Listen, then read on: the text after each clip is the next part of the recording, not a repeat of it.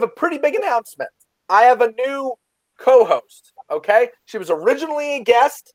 This is Mike. Hope you guys remember. We haven't been uh, together in a while. I've been off on the campaign trail, but now I have a new co-host in the form of Kimmy Cruz Camp.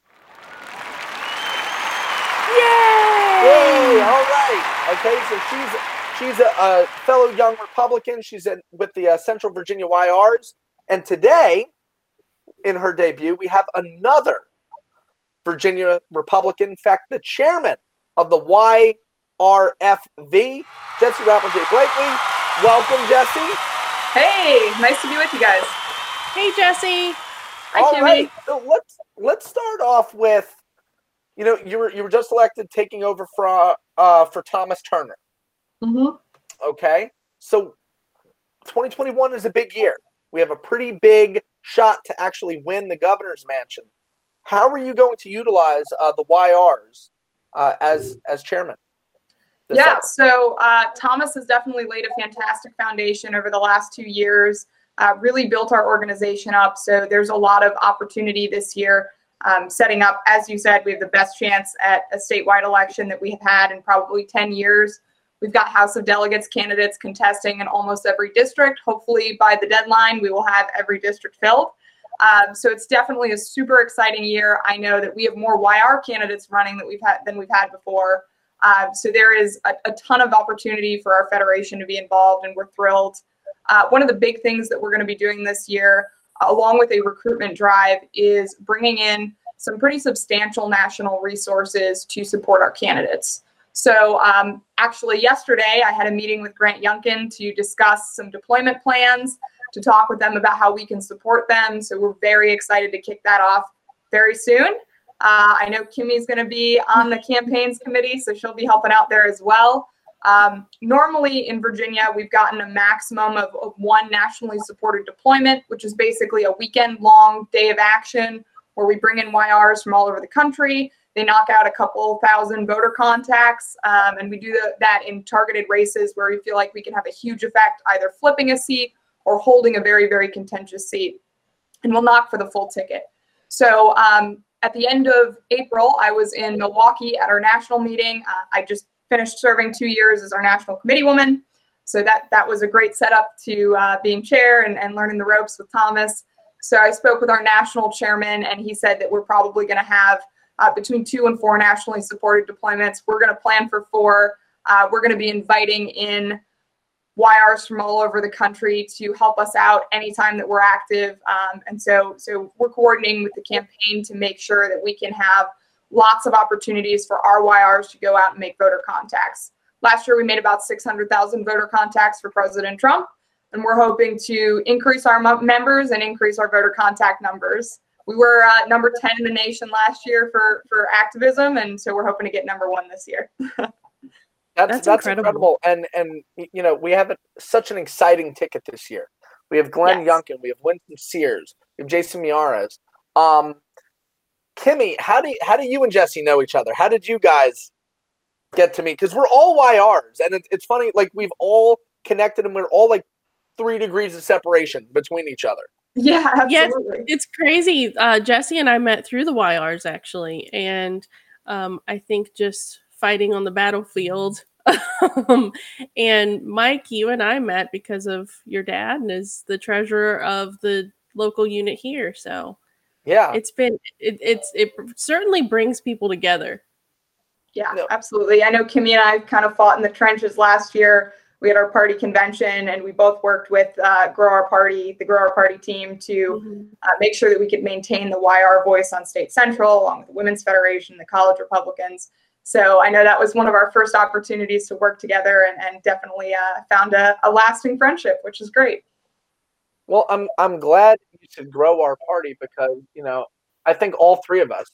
I'm sure we have different views on on a few things, but it's so important to stick together, especially as YRs. What can you do to set an example? Because I feel like, uh, you know, no offense to the older generation, but the older generation I think is very set in their ways when it comes to purity tests in the Republican Party. How can we grow our party going forward, and how can we all stick together as YRs and acknowledging that it's okay to have different flavors of YRs. Yeah, I mean, I think that it all comes back to the Republican creed and kind of the Reagan 80 20 rule, which everybody's probably heard a thousand times, right? So if we can agree with somebody 80% of the time, they're on our team. Uh, and I think, too, you know, there's a lot of division in our party at all levels for all kinds of reasons. Um, but I think we need to remember we are all on the same team.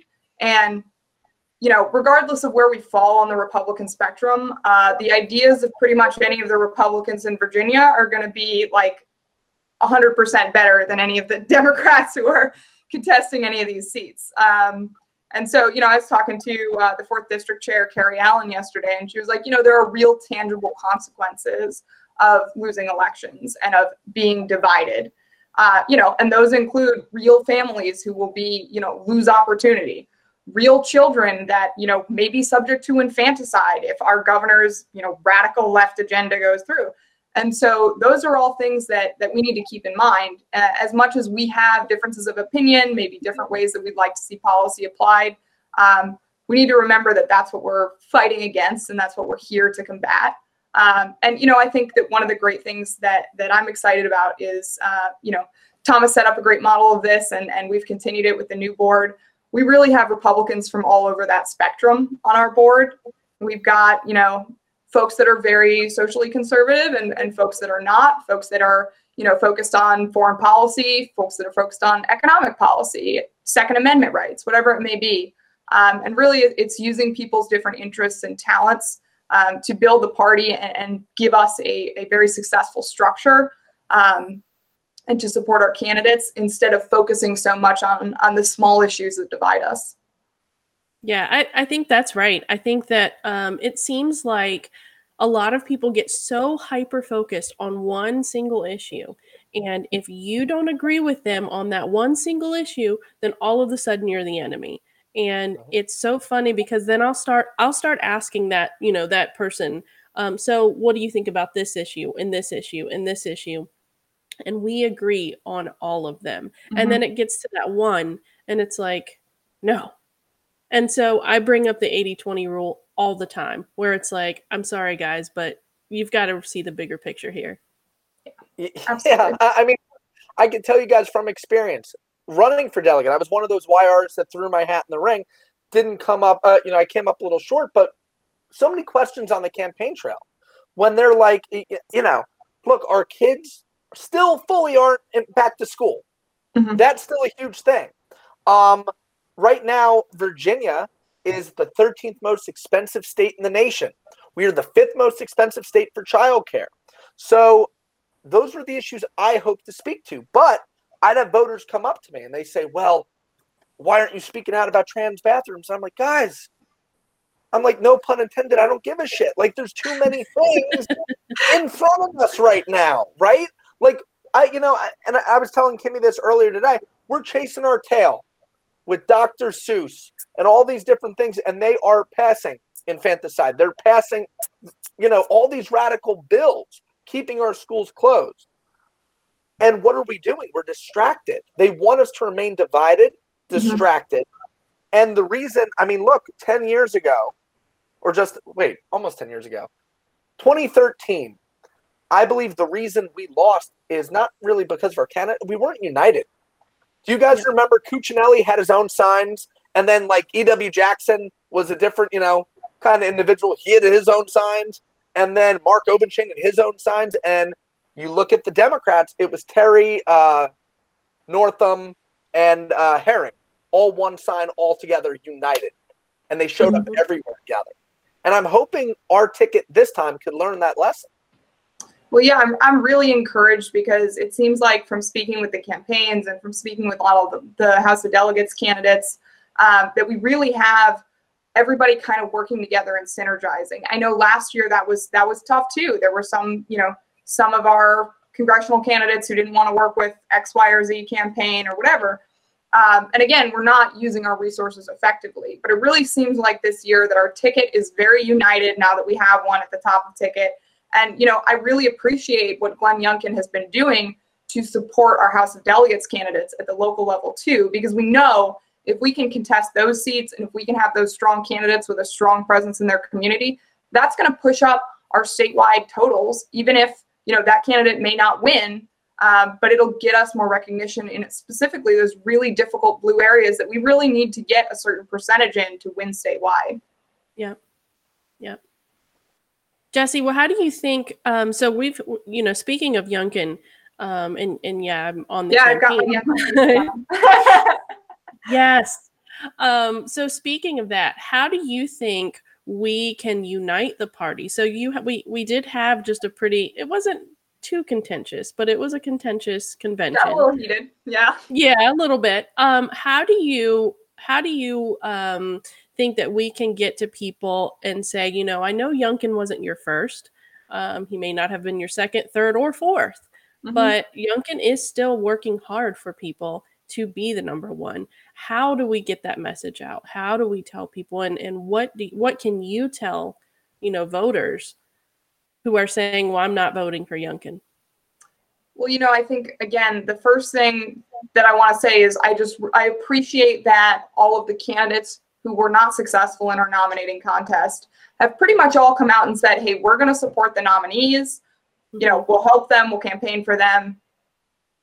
Even Amanda. We're disappointed by the results. Yeah, even Amanda Chase, who was threatening to run independent, has said, you know what? We're going to unite behind the nominee.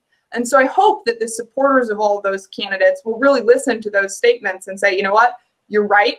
My candidate didn't win. This might not be my favorite choice, but we all know that uh, this is going to be a better option and that what we're fighting, we can't afford to be divided at this point.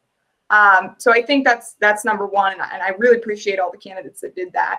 Um, and number two is I think just putting things in perspective because we need to look at the past year and a half. I mean, we could look at the entire Northam administration.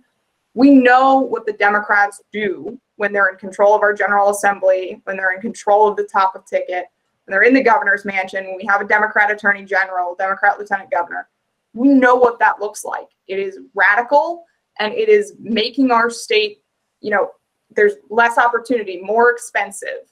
Our kids are not back in school. Quality of education is dropping. We have Thomas Jefferson High School is right down the road from me, and that's that's been a huge issue locally, um, not just with Republican voters, because uh, you know that school is a magnet school. It's one of the best schools in the country. They have a whole bunch of Nobel laureates as alumni, and it's it's majority Asian. Um, and the radical left is pushing an agenda that is not the blind standards test that that school has had for the past. It's allowed so many opportunities for really first and second generation immigrants uh, who have moved to this area specifically to benefit from a really high quality education.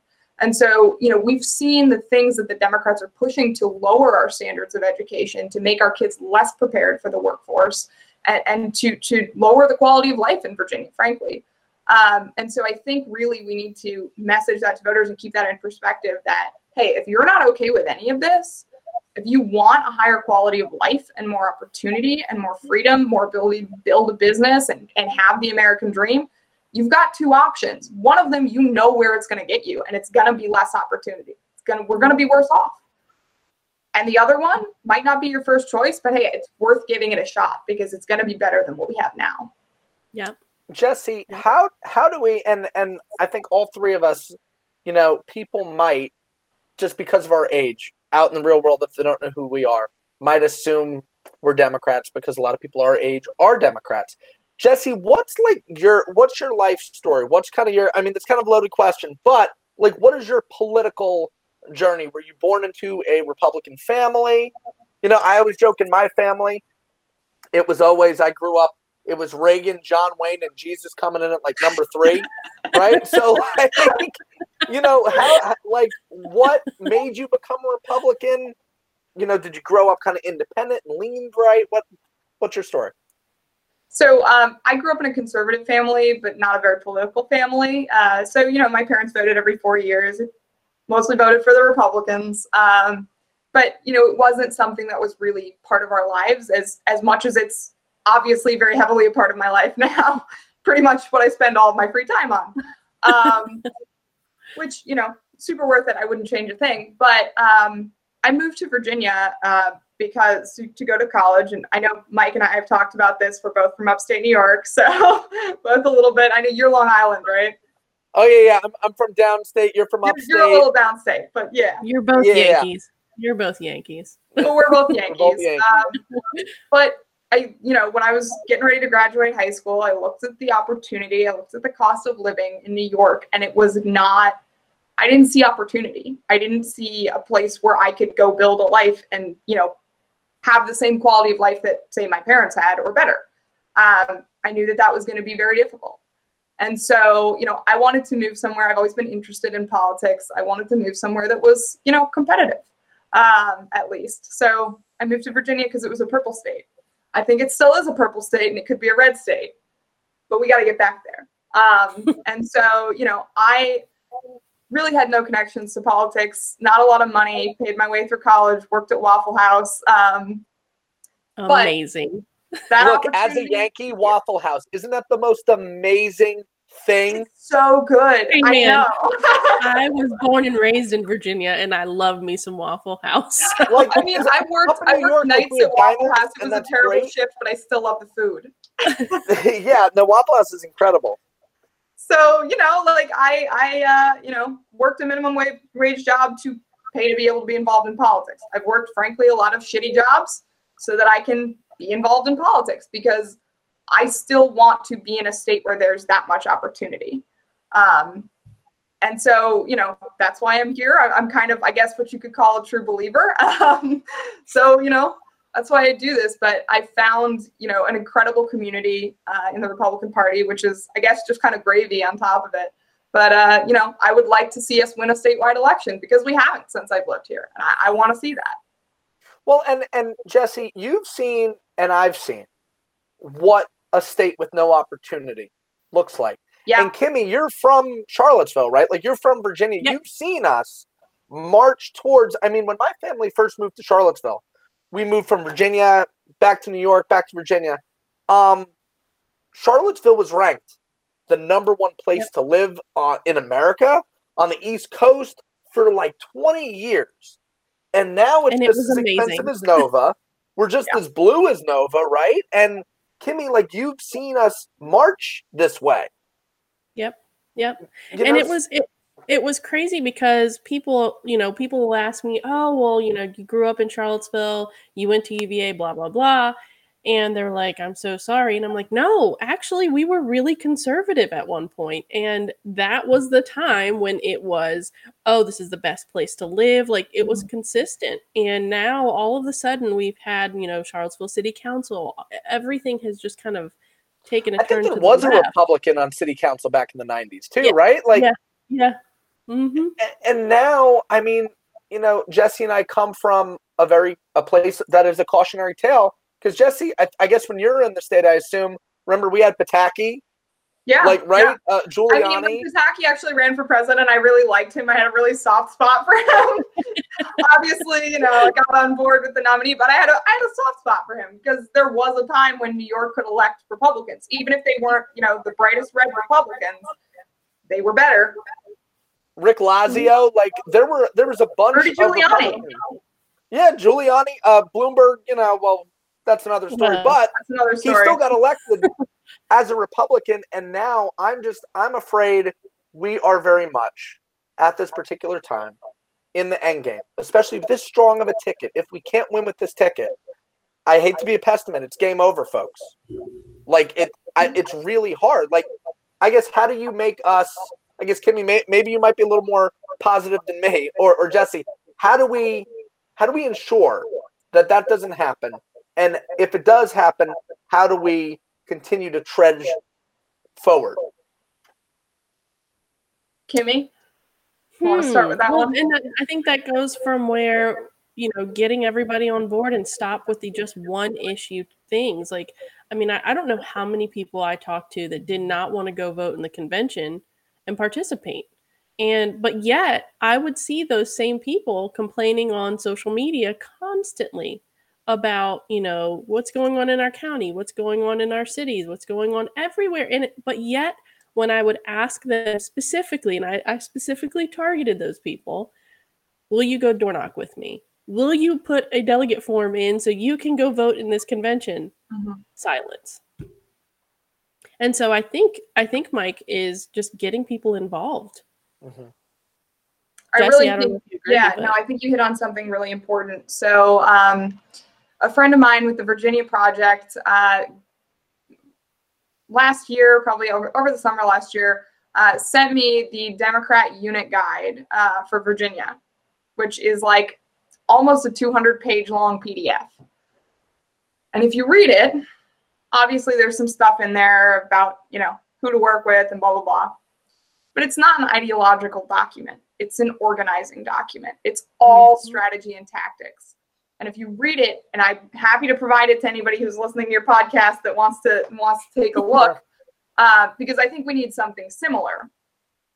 Um, it explains really how over the last 15 years the Democrats have gone from being in the minority and not controlling statewide seats to controlling statewide seats and to controlling our redistricting process. And it has it's all started with local organizing. So Kimmy's absolutely right. It starts with having a strong local presence. It starts with running candidates for city council and school board and starting to take over at the local level local government and getting people involved in that finding aligned groups finding you know specific community issues that we can talk about and we can be the advocates for. And having conservative solutions to those issues obviously. Um, but it starts with really building credibility in each community. And there's a lot of our communities where that's going to take some time especially in the in the bluer areas. I'm up in northern virginia now. I lived in chesapeake for six years. Chesapeake is wonderful. It's like the biggest one of the biggest cities in virginia and it's mostly republican governed um, and and they do a great job there's a ton of opportunity there's a ton of businesses coming into there uh, the schools are good and and- so I know what Republican governance at the local level looks like and how successful it can be, even in a, I mean, Chesapeake is suburban, but it's a relatively populous area. Um, but then I'm up here in Northern Virginia now, and I see what Democrat control cities looks like.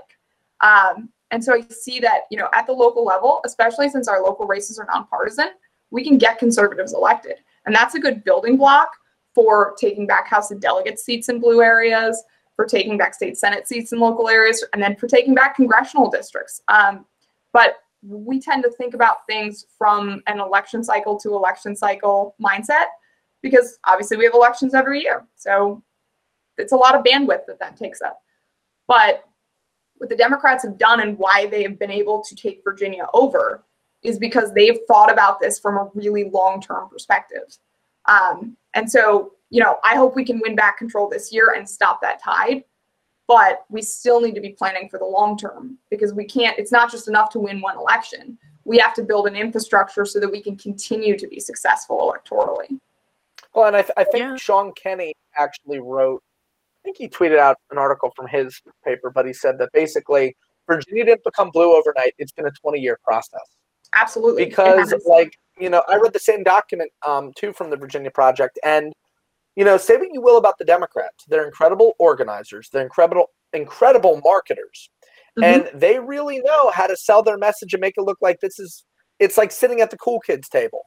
Mhm. Pop Everything yeah everything Yeah. is connected to pop culture everything is is hip young new you know it's it's genius and every it almost reads like a battle plan because it, totally really does. is. It totally does. dog catcher school board you know I, I mean everything. And over time you're able to build build build and then you flipped an area. I believe it's called like the colorado plan. That's like the official Yeah, name or something. And they've done this so in so many states and they're going to continue. They start you know obviously up north is spreading.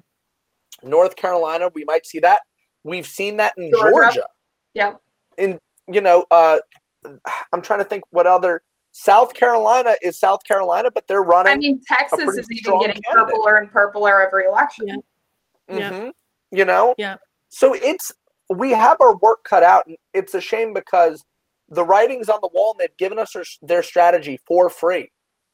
Yep. And Like we literally have the PDF. we have I the, know, I know. Like, have playbook. go read it. and, and seriously, if you're listening to this and you're interested, please go read it. It's important that we understand who we're fighting.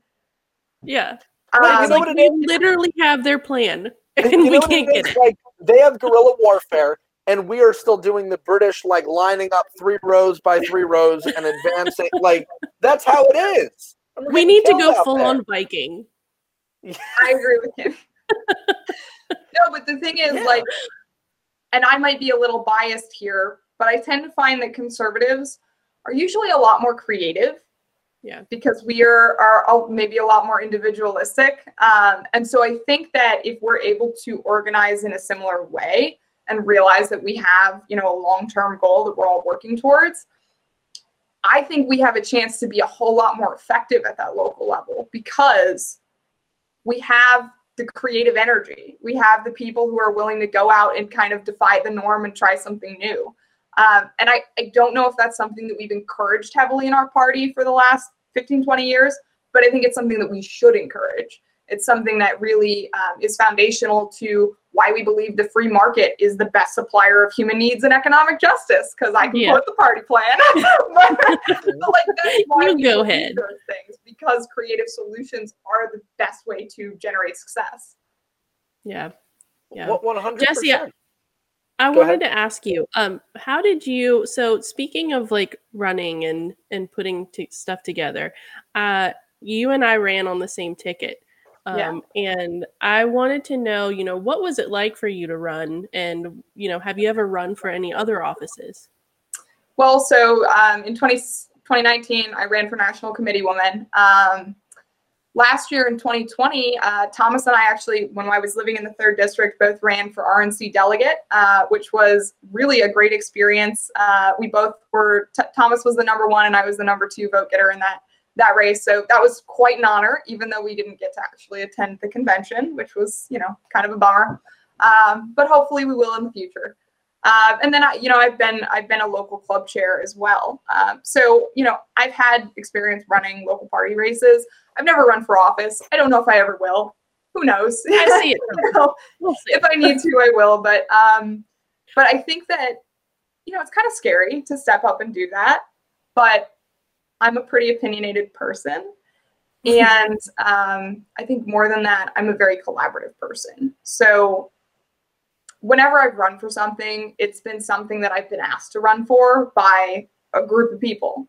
Um, because I want to know that if I'm going to run for something or if I'm going to hold a position, that I'm going to be representing the organization or the party or whatever I'm doing well. Um, and so a big part of our campaign uh, that I know, you know, we we were unopposed, so that was nice. Um, but a big part of our campaign that we did at the beginning when we didn't know if we would have opponents is, uh, yeah, YRFV Resurgence. Uh, we put out the Resurgence page and we focused a lot on helping people get involved. We focused a lot on introducing all of our team members so that they were all accessible. Um, when I was building this slate, I focused a lot on talking with the stakeholders in those districts that were part of YRs um, whether you know there's a couple folks who are YRs who are unit committee leaders or you know local club chairs and stuff like that. So when I was filling out the those district positions or you know our statewide positions, um, a lot of that was talking with people who were going to be affected by that decision, figuring out who they thought was the best leader, most well equipped for for their area. Um, and finding people who were really invested in growing our party, supporting our candidates, and building a better infrastructure so that we can we can have that long-term vision. Um, so it's really exciting. We had our ticket meeting uh, at the beginning of the convention last weekend, um, and I know everybody had such incredible ideas that they brought and such incredible goals for their areas and, and, and their job that, that they're going to be doing for the next two years. And so I think that's the most encouraging. There's so many young people who, when you step up and say, like, I want to run for something or I'm going to take on this project or I'm going to lead this. There are so many people in this party who are going to say, I'll do that too. I'll help you.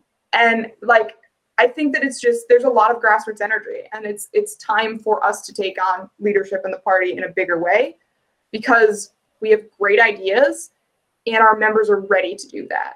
Um, so you know, if anybody out there is considering running for something, step up, put yourself out there. There's a ton of people who want to support you. Uh, I think that's the most important thing, and I, am even surprised by the level of support that I got from from all different people all over Virginia.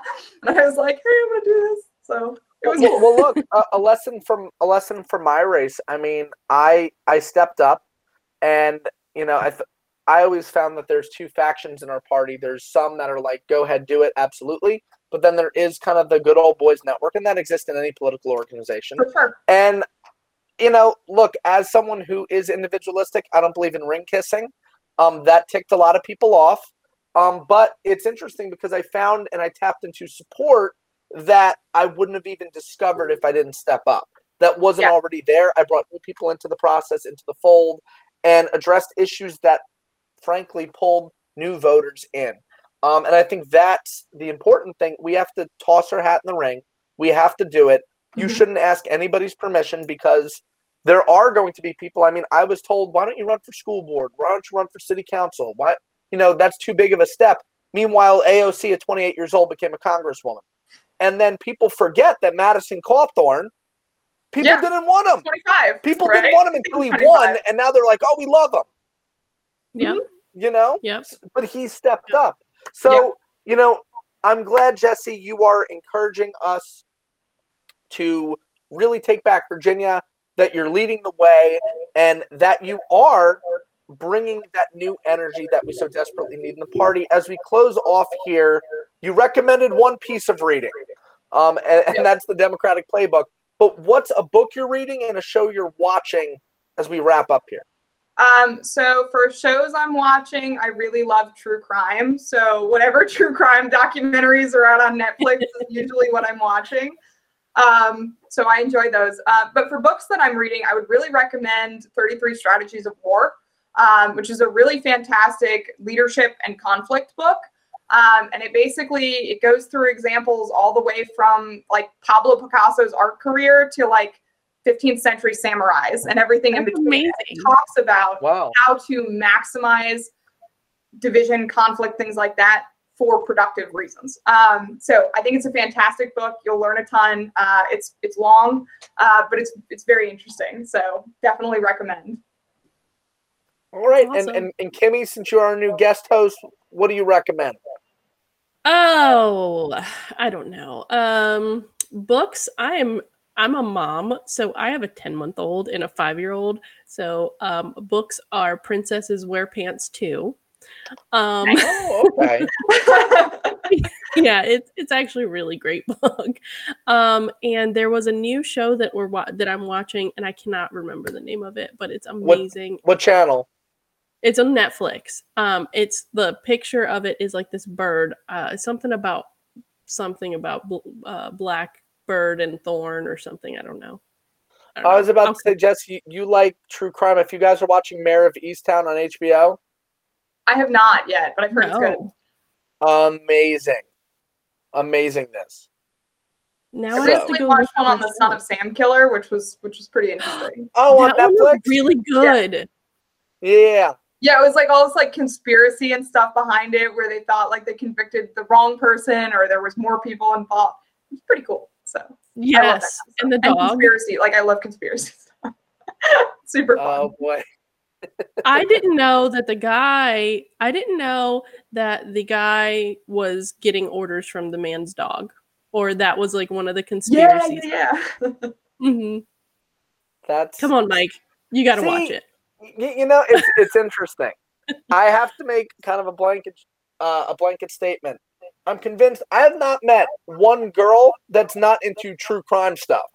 Like it's like a whole thing, you know. Like like seriously, there's not one female that's like that you guys love murder mysteries and true crime and What does that I say? don't know. I don't know. It's just it's interesting. I, I have a bunch of true crime podcasts that I listen to in the background while I'm working. It's cool. all right, I did listen to one. There's one. It's like on iHeartRadio, whatever. Now we're not being sponsored by them yet, but free plug. One. The one, the one about the congressman. He was like a congressman in Alaska, and he went missing on a plane, and no one ever found him. Oh yeah, I, I know what case you're talking about because yeah, I've, I've heard Yeah, that like a someone put like a bomb on the plane. Apparently, What? yeah. what is like this? it- I need to watch this now or it- listen well, to it's like a this. true crime podcast, but it was like a senator and like his an, an aide or something, some sort of diplomat in Washington, go on this plane, fly to Alaska, that's the end of them. Well, that's why you just don't go to Alaska. You stay in Virginia. Yeah, no, that, Yeah, there was another guy. There was another one about like a guy who would like kidnap women and like fly over this bog and like after he killed them would drop the bodies out. So it's super hard to find because they're in the middle of this like, yeah. But like nobody can figure out how they got there because he dropped them out of a plane. I don't know. It's it's nuts. But I have a friend who has been to like I think he owned a cafe or a restaurant and like there's a friend who's been there. Anyway, That's crazy amazing. stories. Shadow and Bone. Shadow and Bone is the name of the show. That's- that Oh, Okay. that. Yeah. Like it- it's really good. yeah. I'm I'll, obsessed. I'll have to I'll have to check it out because I'm at the point where I'm just rewatching. I have a newborn, so I'm rewatching old shows. I watched House of Cards from season one to six for like the fifteenth time. so that's But at least you didn't say like Gilligan's Island or something. oh no no, but I mean you I don't know. You know my dad. My dad and I have been binge watched Frasier forty seven times from season one That's to season 11 like the time i was seven yeah like it's been a whole thing What's your guys' like deep in background Frasier. binge watch show? Is it is it Frasier?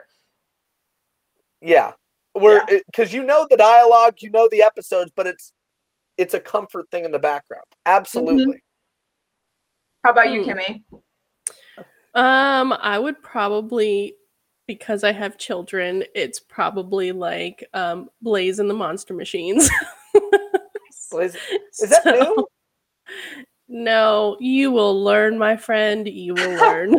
blaze in the monster machine There's not going to Okay. be any more Frasier on the TV. It's going to be like, I don't know, whatever's popular, Sammy and the Dinos or whatever. it is. oh my gosh My new one is Letterkenny. I, I like I think Oh, I is love that show. it's so Oh, hilarious. yeah yeah the canadian the canadian show mhm. I've watched it through a couple times now, and, and I grew up in a relatively rural area, so I find a lot of the things like specifically really funny, being like a 4-H kid and stuff like that. Like, to, clo- to close out on if you guys haven't another show once again we're not being paid by any of these people but ted lasso Yes. Yes. I love that show. show in a long time Yep. Yep. Jesse, have you watched it? I don't think I have, but I'll have to. You will love it. Oh, and Space Force. yes I tried Space Force and I had a hard time getting into it. Give it like two or three episodes. Okay. Because Well, then you'll there was- start you'll start finding some similarities of like politics in See, the movie we were supposed to see, the movie we were supposed to see, apparently never came out, but it ties into this episode. There was going to be a movie called Young Republicans What? with, yeah, with um Daniel Radcliffe and I forgot the other Dane DeHaan, and they were cast as Lee, a young Lee Atwater and Karl Rove. Oh, my god, that And needs it's to be been a on the shelf since 2013. No. Really? Yeah, and I was like, "Oh my god, I want to see this movie." Like, We've just gotta make it. Like, that sounds amazing. But also, Kimmy and I have talked about this. We need an RPV sitcom. Mm-hmm. We just it needs oh, happen. there's oh, that's a whole other episode. We There's a lot of material. There's like a ton of material. I love everybody, but it needs to happen. It would be great. Mm-hmm. I- mm-hmm. Yeah, Or I'm like not- I mean it would be it would be kind of like that um show that it's the circus right now. I don't know what yes, it's. I love it's the called circus. The, the circus, but it's like follows like poli- politics. It that's what it is. With my former co-host Matt, I I was like, "Dude, we got to have a Virginia version because Mhm. there's so much that so. goes down." Oh gosh, there'd be like you'd you'd have to have a season for each faction of our party. Oh, oh yeah, like the different storylines. I just think it would be great to hear the same event told by like two sides of the coin on whatever, and like That'd be amazing. like The Office, just like interview certain. I think sure we get Oh, some really interesting retellings of things. Oh my god, with like acted out like dramatizations. Exactly. Oh my gosh. All right. Well, Jesse, thanks for joining us. This has been a lot of fun in a long time. And guys, get used to seeing Kimmy because she is the official co host on New Podcast. We thank you, Jesse, for coming on with us. Thanks so much for having me. Look forward to seeing more from both of y'all. Yay! All right. All right.